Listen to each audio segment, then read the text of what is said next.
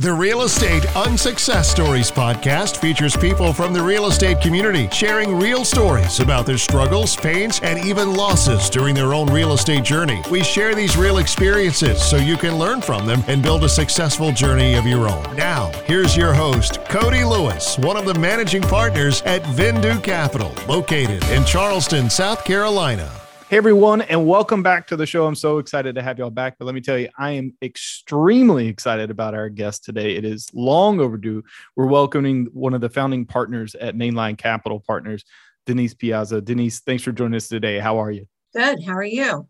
I am absolutely great. I am on uh, coffee cup number two, three, so, somewhere in there. So uh, all caffeine up. Yes, at least for the time being. I'm a I'm definitely a big coffee drinker throughout the day. It's pretty cold right now for Charleston standards, so I'll I'll probably drink it most of the day today. But but Denise, thank you for joining us. I, am so excited to have you. I know we've been trying to get this together for a long time, so I, I'm really excited to have you. For those that are maybe hearing your voice or seeing your face for the first time, hopefully not, but if they are, would love to hear your origin story. You know where you're from, how you got into real estate, and what you kind of find yourself doing these days. Absolutely. Thank you for having me. I'm from a suburb of Philadelphia. So I started working in uh, real estate about 20 years ago through my first job at an accounting firm. I had a lot of exposure to accounting and tax work for a number of clients who owned real estate or you know that was their their number one their source of income or they, you know, they invested passively in real estate. I didn't have the capital necessarily at the time to invest myself, but I knew it was something that I needed to have eventually within my portfolio, just from all of that experience working with those clients. And after a few years at that firm, I went and I worked for uh, a few large um, Fortune 100 companies doing accounting and finance work. Luckily for me, the companies I worked with grew very quickly. I had to swim in many different lanes, got to work on lots of different acquisitions, system implementations, joint venture projects, things of all that nature. And then about 10 years ago, my husband and I, we were at the point where we were ready to start investing in real estate. And We've invested throughout that time, both actively as general partners or owners and passively in multiple deals across multiple asset classes Um, we've done single family, commercial retail space, office space, triple net leases, and multifamily. All this in addition to all of our traditional investments, but again, new from our both of our backgrounds, both being CPAs. So if you, Cody, ever have any problem falling asleep at night, feel free to give us a call. We'll tell you about our day.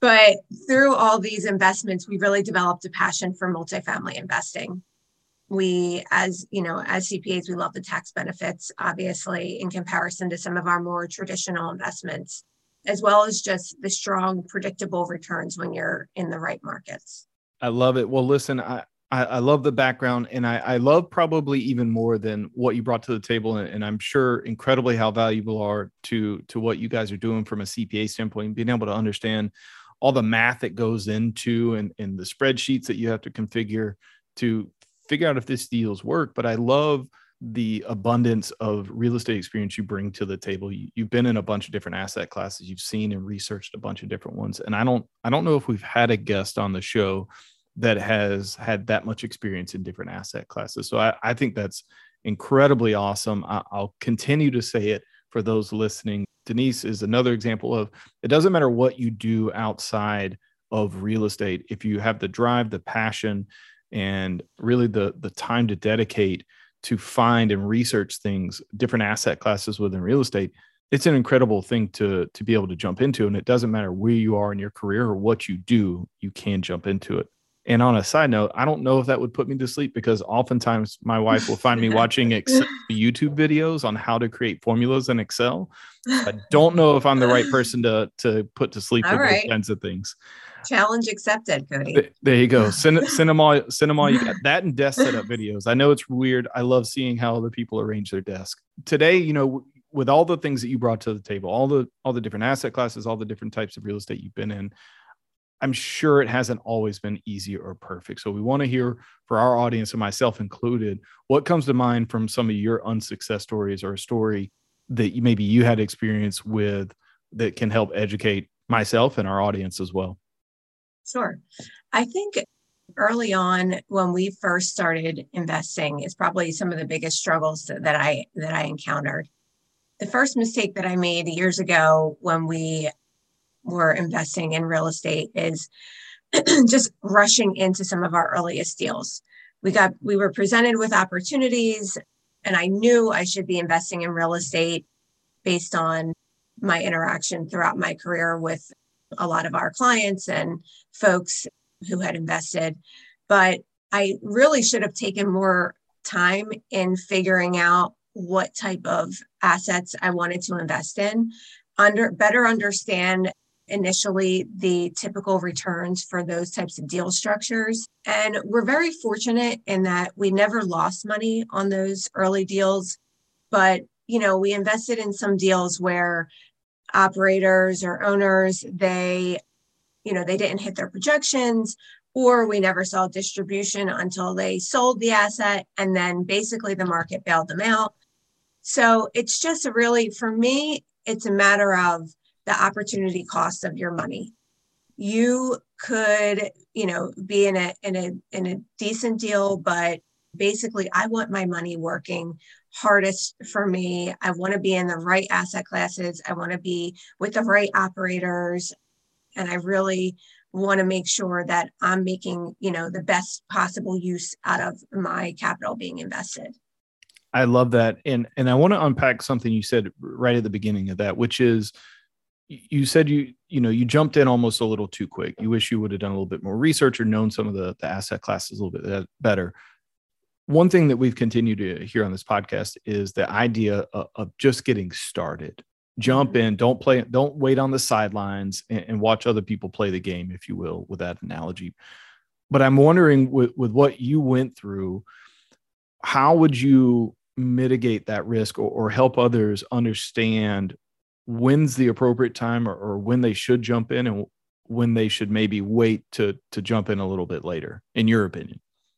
Sure in my opinion you really have to understand you know certain facets of real estate one of which i like to think of it comes with a liquidity tax. So if you're looking for something which you know being a cpa i should specify there's not there's not literally a liquidity tax. It's just that's that's a saying that basically you know you're not going to be able to you know unlike your your more traditional investments your money's going to be tied up for the projected hold period or you know potentially shorter depending on what goes on with the asset.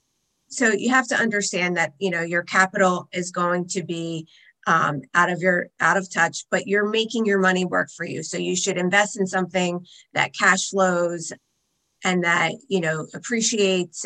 And you know as i mentioned earlier in the right market you can you can hit both of those. You can hit the cash flow and you can hit growth from appreciation the other big lesson that i think i've learned given that i'm a cpa and have a lot of finance and accounting background the number one thing i was always looking at initially is just the projected returns. So what's the projected returns? What are they saying they're going to make on this asset? When in reality if you don't have the right people doing the underwriting for an asset, you can make the numbers look like whatever you want to make them look like, basically.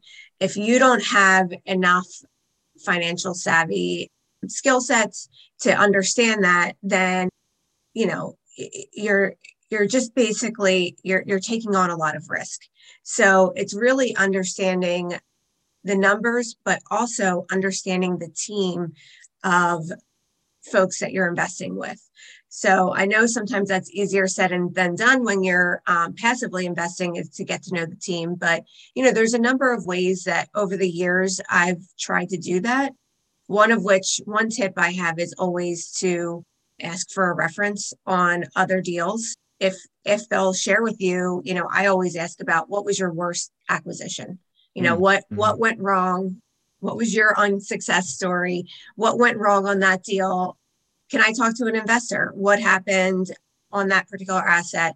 Understand, you know, how the operator communicated with uh, their investors throughout that time, understand, you know, how, you know, what went on with the distributions from the investor's perspective too, not just the operator's perspective.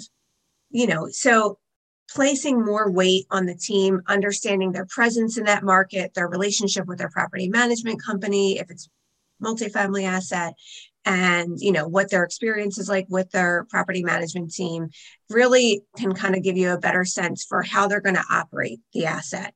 Because you know a great team can take a mediocre deal and turn it into a home run. So that's the reality. Put more don't just solely focus on the the financial metrics you know also consider the team that's operating the asset.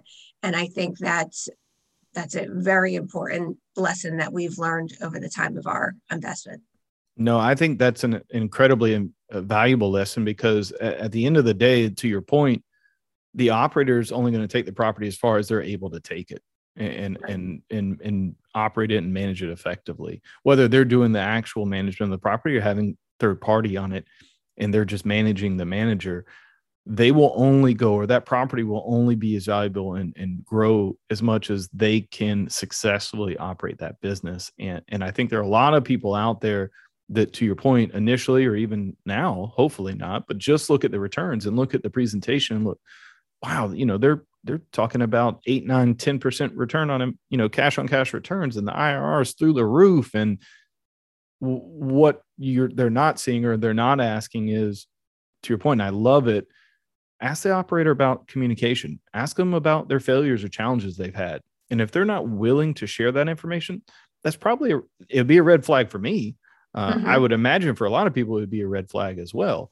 You know, judge me not only just on the stuff that I do well, but on the stuff that I haven't done well because I'm going to learn as much or more from that than I would doing anything right. And I think the market right now, my opinion, is making a lot of people look right. So I, I'm anxious to see if and when there's a correction that comes about, how everyone plays in the sandbox then and where all these operators going to be at once that market shifts. But Denise, I, I think you're spot on with looking at the operator first and making sure they match up with your expectations of what you want out of the property and can they do it effectively. I, do want to ask, if you don't mind, how long you know it took you to find a good operator, or that you would recommend people uh, interact with a team or a person before they start to invest I think it's just a matter of, I don't think you have to vet them for a number of years or anything like that or watch what they're doing. But I do think it's, you'd be surprised now that I'm also on the active side of investing, you'd be surprised how few people ask for track records of operators.